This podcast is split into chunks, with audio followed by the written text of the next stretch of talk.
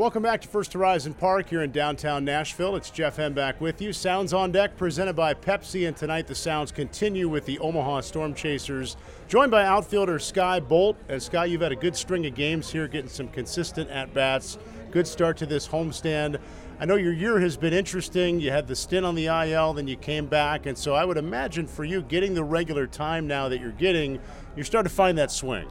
Yes, yeah, that's right. I mean, you, you, settle into the season, you come off of spring training, and, and, your first priority is your body and getting your body right. You certainly want to go into spring and, and, have some good feel and motions that you've worked on on the off season, and you want to implement those as early as you can. You want to start helping the team, and you want to start getting yourself feeling well. But uh, as you mentioned, yeah, getting some some consistent, solid at bats, stringing them together, uh, getting in the lineup a little more consistently, definitely allows you to feel out those those you know cues that you've been working on, and, and certainly that the team needs uh, in order to compete and drive in runs and be on the bases. So you you, you touched on it: consistent at bats, getting the eyes right, and, and getting the body to sync up and follow those eyes big thing this year for the infielders obviously is that the no longer they can shift overshift the way they could in the past as an outfielder is that showing up in any way that's different for you guys because of the infield alignment having to be different uh, that's an interesting question. I, I, think quite simply, as a hitter, I, I, look at it from the hitting perspective versus you know yeah. the, the reactive side on the defensive side. A hitter's job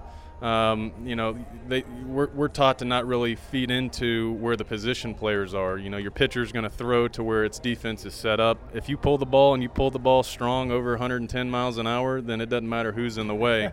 Um, you know, that's a job well done. You barrel the ball up. So it's a mental, it's a mental kind of game in that aspect of knowing where the defense is aligned and as a hitter, you know, not buying into what he's trying to do, more so stay focused on what you're trying to accomplish. So in that carryover as an outfielder, guys that continue to pull the ball in the air, they're going to pull the ball in the air. Guys that, you know, are a little bit late with the barrel and they flip the other way, you'll more likely than not see outfielders shifted to the opposite field gap mm-hmm. with those infielders pulled to the to the pull side.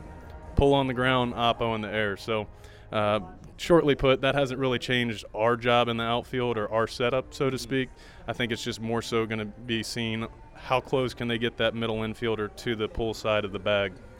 For how long have you been a switch hitter? And, and, did it happen naturally, or did you try to make yourself into a switch hitter? Sure, yeah. Uh, I picked up switch hitting in games like competitively at 16 years old.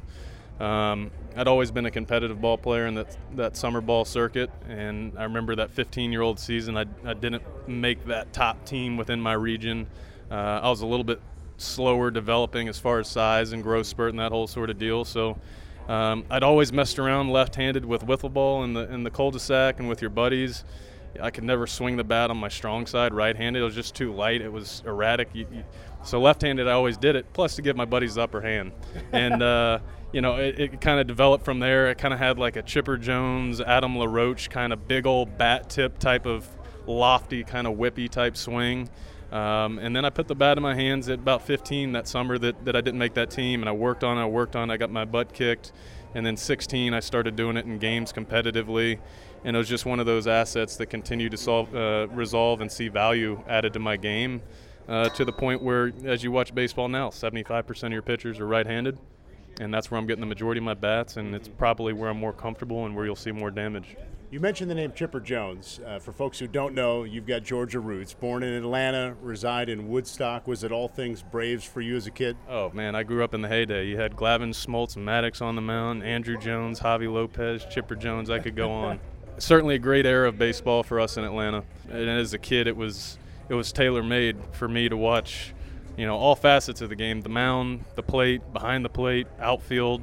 Um, and so, yeah, Chipper's kind of where I've modeled my game and emulated swings, stances, approach. I listened to everything that he had on the game as far as his mentality at the plate, um, how he adjusted to, to, switch hitting, what the, the troubles were going to be going back and forth, not getting as much work on one side as the rest of your teammates who take 100% of their swings on one side and kind of really riding the fence of, of, of how to manage two sides and get that workload in to, to be successful um, and contribute because nobody wants 220 on both sides. You yeah. might as well just pick one side. So certainly that was my that was my aim and my focus as a kid was to emulate that man. drafted by Oakland and you got to the big leagues parts of a few different years with the A's and now signing with the Brewers. What's that been like and what felt like a fit for you with the Brewers as you explored your options? Sure. You know, uh, you mentioned I was drafted in 15. I was treated tremendously in, in Oakland. I loved coming up through that system. Uh, we were always a grinder, kind of notarized team um, you know, hard nose and, and, and, kind of get the work done. 21, I was with uh, San Francisco for about two months. Um, I got a little bit of a taste of something different over there, which was great for me. Uh, you know, I brought some things with me. Uh, I'm a big believer in, you know, take a little bit with you everywhere you go and, and, and be a, a student of your surroundings. But certainly coming over here to Milwaukee, my first spring training in a different clubhouse, getting to know the guys, you, you, just start to see pieces fall into to place, and you you understand why they they did the way that they do. It's a first class organization, um, attention to detail. It, it starts from the top. It's obviously made its way all the way down through the lower levels you ask every guy within the organization about their experience here, and, and not one of them has a bad word to say. They, they just love the process. It seems to me like there's two or three coaches or eyes per player at all times.